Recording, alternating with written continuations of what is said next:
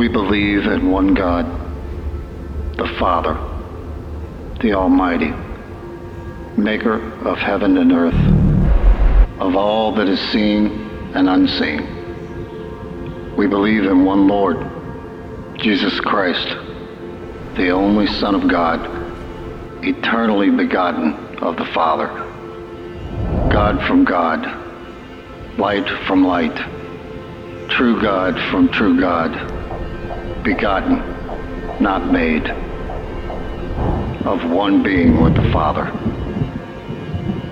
For us and for our salvation, he came down from heaven. By the power of the Holy Spirit, he was born of the Virgin Mary and became man. For our sake, he was crucified under Pontius Pilate. He suffered, died, and was buried.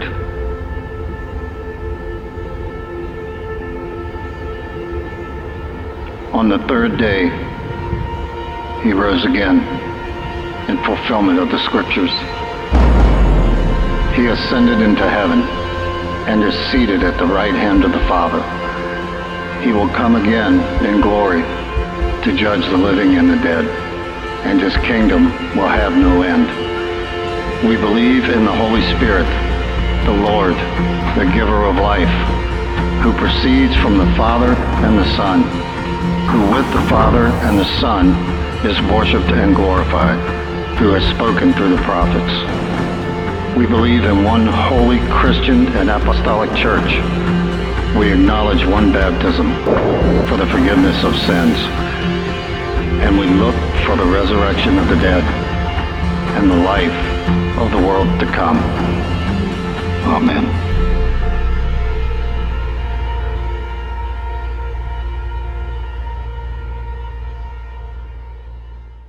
Welcome to Easter at the Well.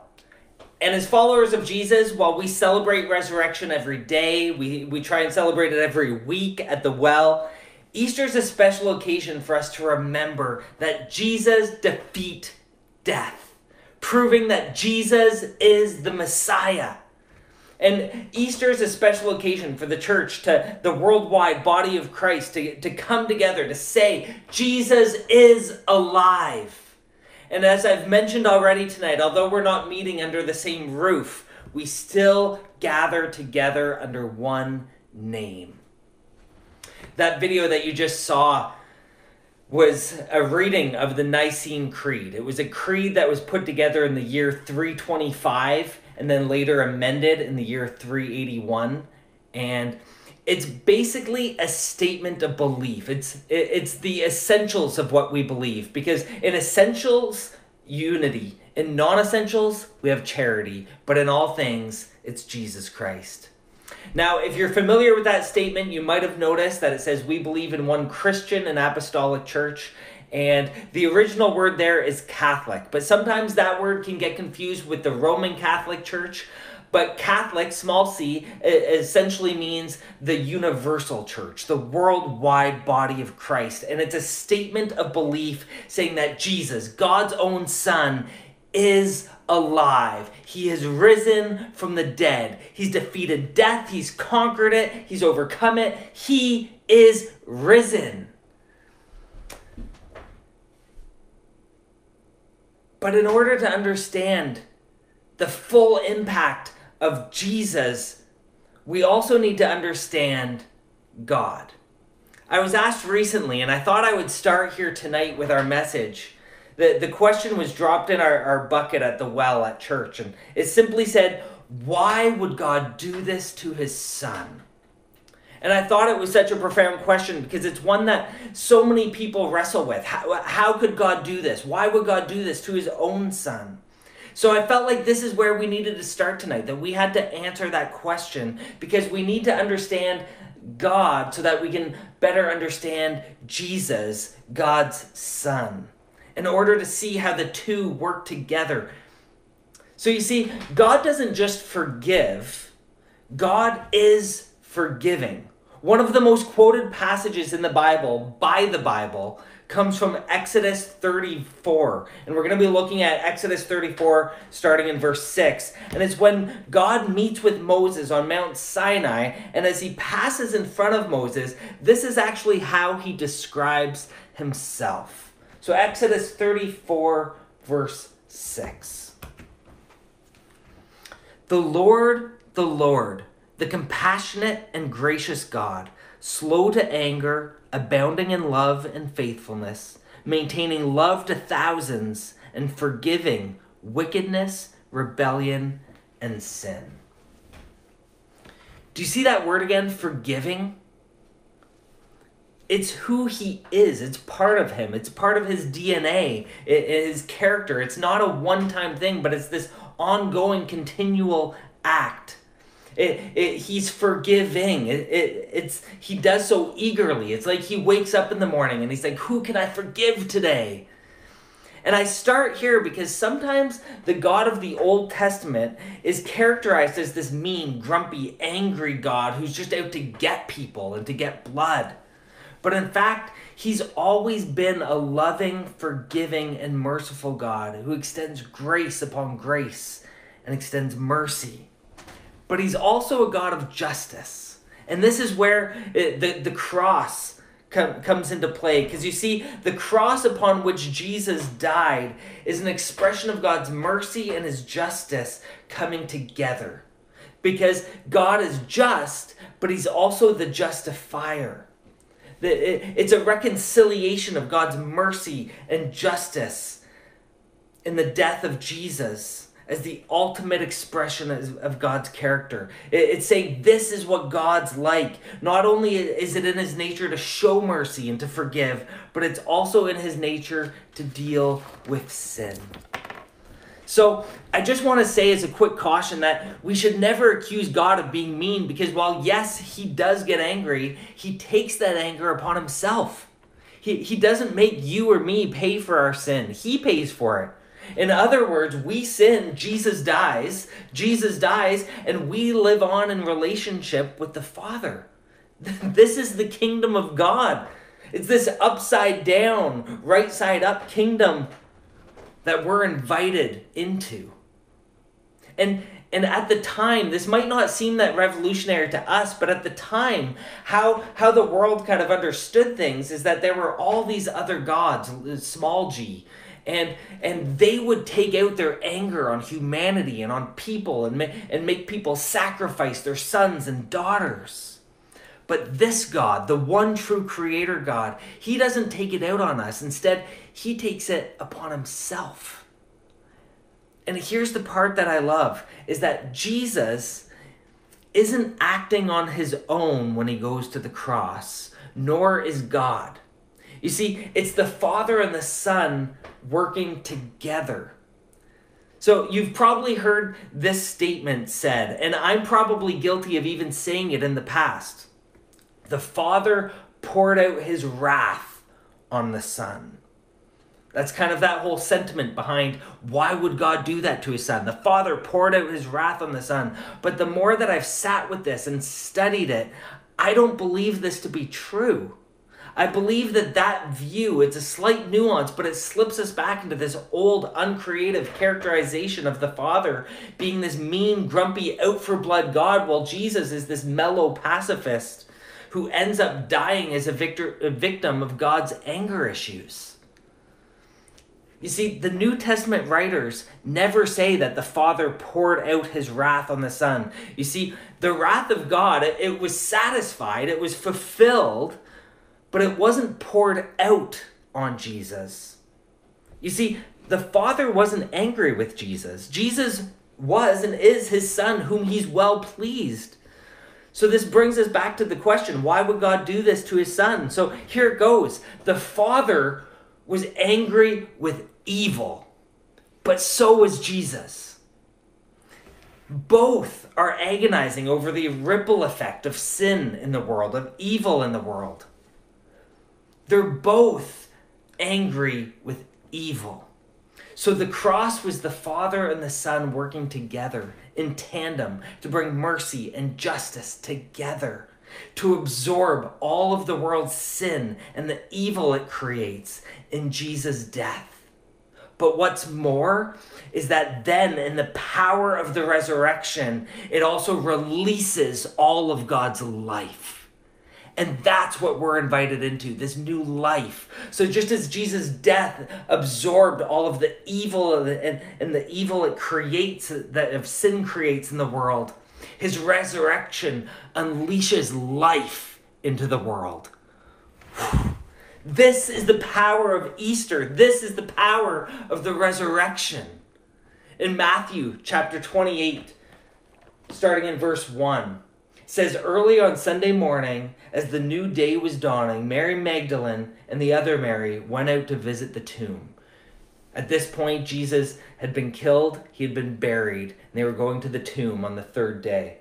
Suddenly, there was a great earthquake. For an angel of the Lord came down from heaven, rolled aside the stone, and sat on it. His face shone like lightning, and his clothing was as white as snow.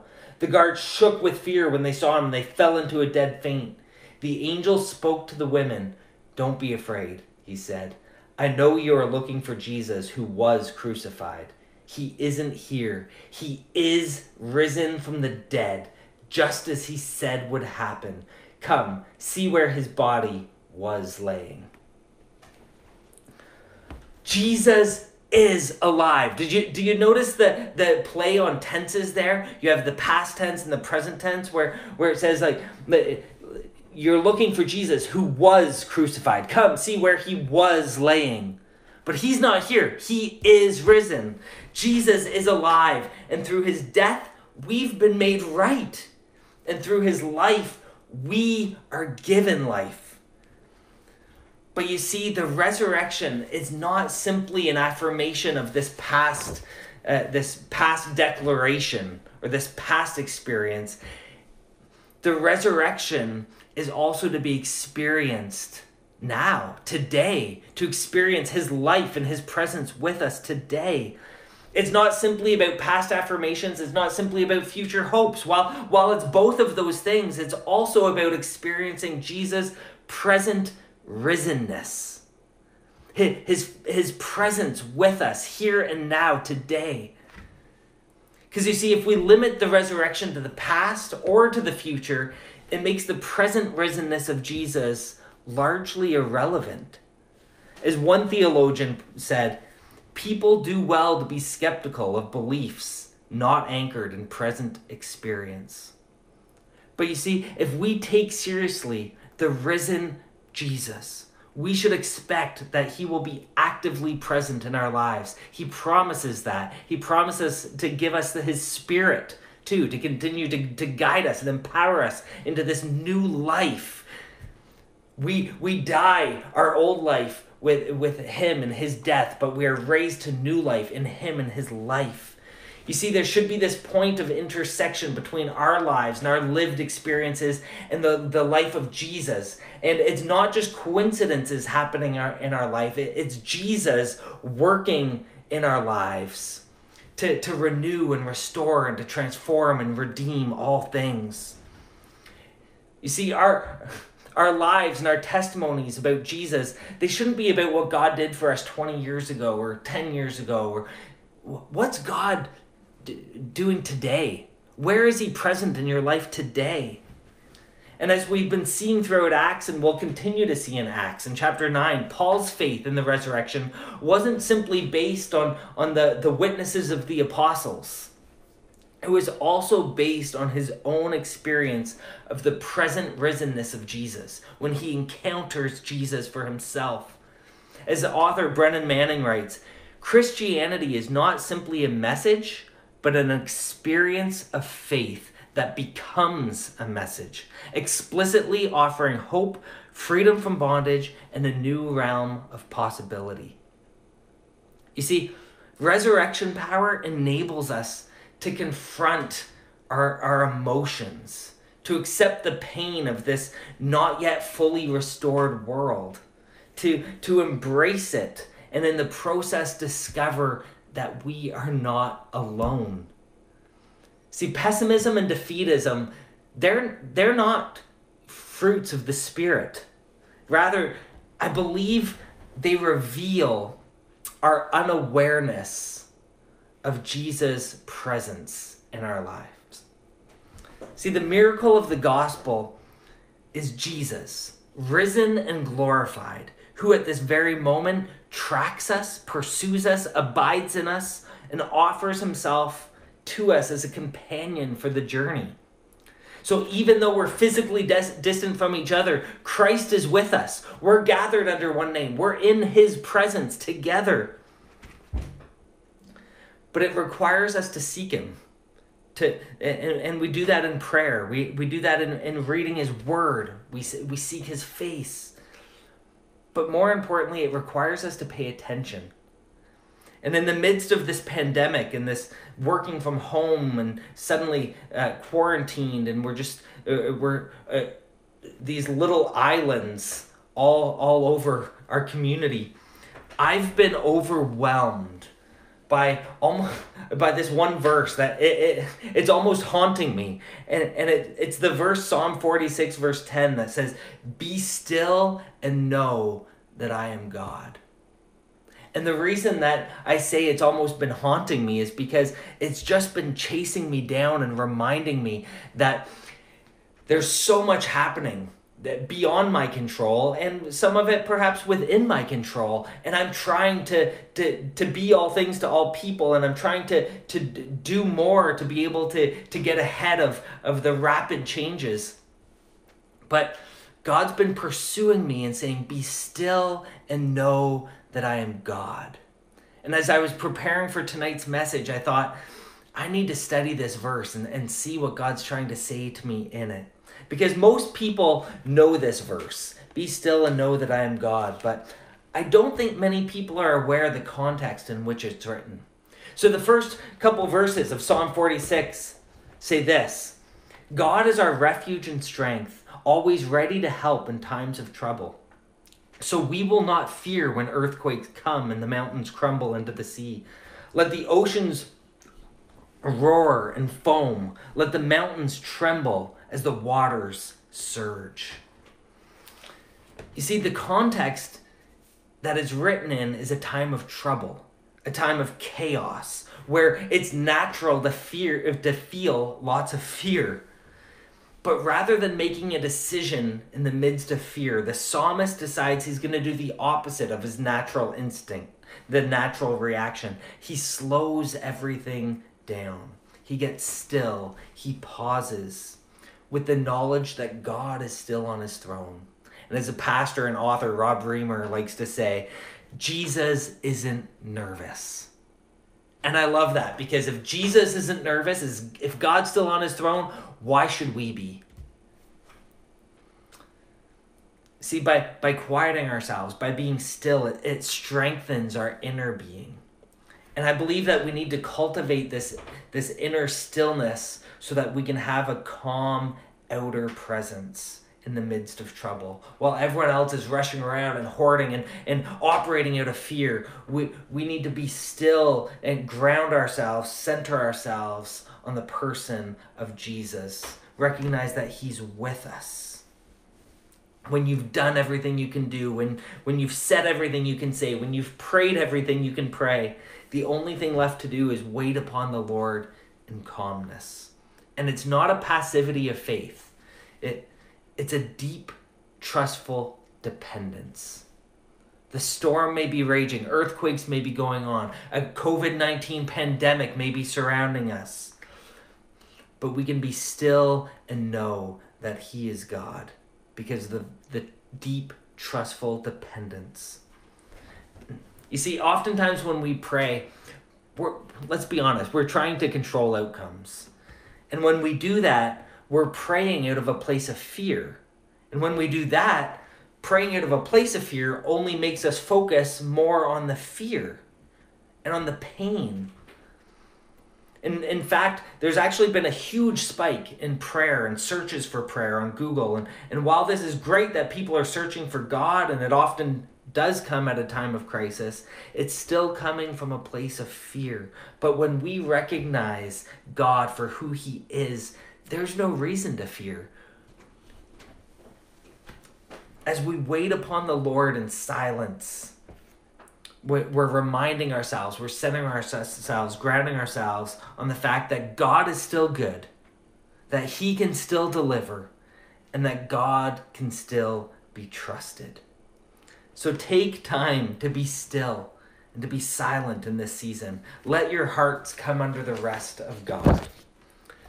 Become aware of his present risenness, his presence in your life here and now. So earlier this week, I sent out an email asking just for some of you to respond with a quick 5 to 10 second video of filling in the blank to this statement. God gives me blank. And here's what many of you had to say. Happy Easter, the Well family. We're the Boyer family, and we're here to tell you what God brings to our lives. Love. Hope. Friendship. Peace. And God brings purpose to my life. Happy Easter, everybody. God gives us laughter. God gives voice. Hazel says God gives friends, and God also gives us love. And God gives peace. Eleanor, what does God give you? Love, he gives friends, he gives hug. He gives you a hug. What about you, Bradley? God gives us friendship and love. Yeah. God gives me hugs and kisses. God gives me love and heartness. God gives me hope. God gives me the strength to face every day.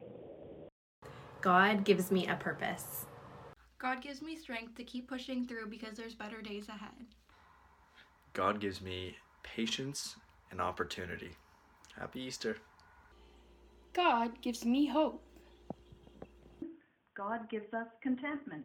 And he gives us satisfaction. He gives us freedom from fear. And opportunities to talk to him about what concerns us. Hope everyone is well. Goodbye. God gives me love. God gives me strength. God gives me a loving family and peace, knowing that he's in control during these crazy times. God gives me butterflies. God gives me grace. God gives me hope. And God gives me peace. God gives me peace. God gives me joy and resilience. Happy Easter. Thank you so much for sharing that with us. I loved it. I loved seeing the responses. I loved hearing what you had to say. And I had a couple reasons for this. One was that I just wanted us to see one another again. I wanted us to connect and encourage one another and to be reminded of what God's giving us. Because while I may be focusing on one thing, you guys are focusing on all these other aspects of God's goodness, which is phenomenal. But I also wanted to do this video montage as a way to help refocus you on the goodness of God. Because just as I was being challenged to be still and know that he is God, I wanted to help you take a moment to just 5 to 10 seconds to think, where is God at in my life? What are these gifts that he hasn't just given me, but he's continuing to give me?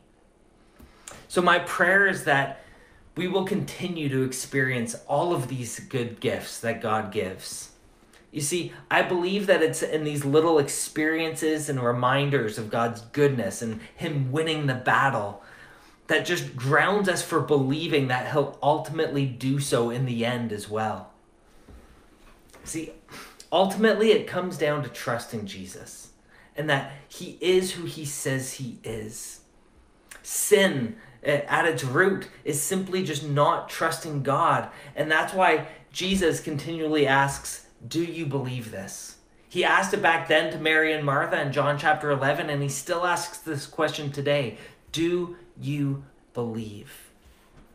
Scripture only gives us two options. Either you believe in the resurrection and in the person of Jesus of Nazareth, or you don't believe in the resurrection and the person of Jesus of Nazareth. But another way of putting this is, does death have the last word? Does everything we do or see that is good meaningless? If so, Despair's the only response. If Jesus didn't rise, we can safely say that his Sermon on the Mount was magnificent ethics, but for what? But as followers of Jesus, we know that death doesn't have the last word. Jesus says, tear this temple down and I will rebuild it in 3 days. Jesus is saying that something new is happening, that he is at work building something new. Resurrection announces that God has not given up on this world because this world matters. He's at work redeeming, renewing, restoring all things, earth, life, marriages, family, heart, souls. He's at work transforming us from the inside out. That's what we're celebrating at Easter. Resurrection says that our lives and what we do with our lives matters. Every act of compassion, every kind word, nothing will be wasted. The dynamic power of the gospel and the hope that we have flows out of the resurrection. Jesus simply asks us to believe in him, to trust the resurrection. And he reaffirms that this life and the next is a seamless reality. That we're embraced, we're graced, and we're saved by God, now and forevermore. So do you believe this? And if you're listening tonight or watching, and you might be in a place of despair, you're in a place where you've just lost hope. You can't make sense of which way's up and down. My encouragement to you is hold on. This is just the beginning. For new life to grow, death has to happen. But the best part of it all is that through Jesus, through his death, and then through his life, anyone at any moment can start a new future. Anyone at any moment can start a new future. Will your new future start today? Jesus is alive. Jesus is risen, and he's inviting you to trust him, to put your hand in his, to walk with him. He wants a relationship with you. He wants to be with you and transform you from the inside out. He wants to give you a hope and a purpose. He wants to give you life and life to the full, but will you trust him? Will you commit your life to him? Choose to make him number one, the true king of the world, the conqueror of death. And if God is for us, then who can be against us? So will you step into this new life that God offers us through the resurrection of Jesus? Let today mark life. That's what we're celebrating. But not only are we celebrating the life of Jesus, we're celebrating this new life that we've all been invited into. Mark today as a day of life. When you commit or recommit yourself to following the person of Jesus, following his way of life. And may today be a day that we don't just celebrate, that, but that we're encouraged to go out and to share the message of life that we've been given to those who are desperately searching, those who are Googling, who are asking questions, or maybe even to those who are just so crippled by fear right now, they don't even know what to say. I pray that you have the opportunity to share the message of life that you've been given. Our impulse to tell our salvation story will come from listening to the heartbeat of the risen Jesus who is with us. And telling your story doesn't mean you have to become a pastor or a street preacher or beat someone over the head with your Bible. It simply means this. Share with others what your life used to be like, what happened when you met Jesus, and what your life is like now. This is the message of Easter. This is the hope of resurrection. This is the good news of Jesus. Today, will you accept life? Let's just close in prayer. Heavenly Father, we come before you now, seeking your face, quieting our hearts and our minds to become aware and to pay attention to your present risenness. Where are you at work in our lives? Where are you meeting with us? Where are you intersecting our lives with your resurrection power? God, I pray for those who are crippled by fear, who are in a place of despair or hopelessness. I pray that you meet them and you show them the hope that is found in you, and that if you can overcome death, the life that you're offering us is so much better than anything we can even imagine or comprehend. God, for those who are searching and longing to be with you, I invite them now to just take a minute to just put into their own words that they want to make you number one in their life, that they want to follow you as the true king of this world. God, we simply admit that you are who you say you are. You are the triune God, Father, Son, and Holy Spirit. And your son, Jesus, has shown us the way to make things right with you. And it's a free gift that we simply have to reach out and accept. And God, we've tried to do it on our own. We've tried to go our own way, but that just hasn't been working. We confess that we've made mistakes, we've messed up, but God, we believe in your forgiveness, your grace, and your justice and mercy that was shown on the cross in this act against evil. God, thank you for loving us, for making a path for us to be restored to you, and for being with us in the midst of this pandemic and whatever it is we're facing. And God, for those of us who have been followers of you for many years, I pray that today still marks a day of life, that we recommit ourselves to you, that we are encouraged and spurred on to say, yes, we are making Jesus first priority. So God, continue to fill us with your Holy Spirit, to transform our lives with resurrection power. And I pray that today onward, our life will be remarkably different. That we will be filled with hope, love, joy, peace, patience, self-control, gentleness. That we will be filled with you. God, continue to use us and allow us to participate in renewing, restoring, and redeeming all things. We pray this in the name of Jesus. Amen. And guys, as we wrap up here tonight, I just want to remind you, go to the Zoom link in the description or on our website. We're having an after party live. We can chat with one another. Chris is going to lead us in a couple songs, get some juice, wine, bread, or crackers ready for some at-home communion. And I'm excited to just get a chance to connect with you, hear from you, and touch base this way. But may the hope, peace, and grace of Jesus be a living reality and presence in your life now and forevermore. Amen.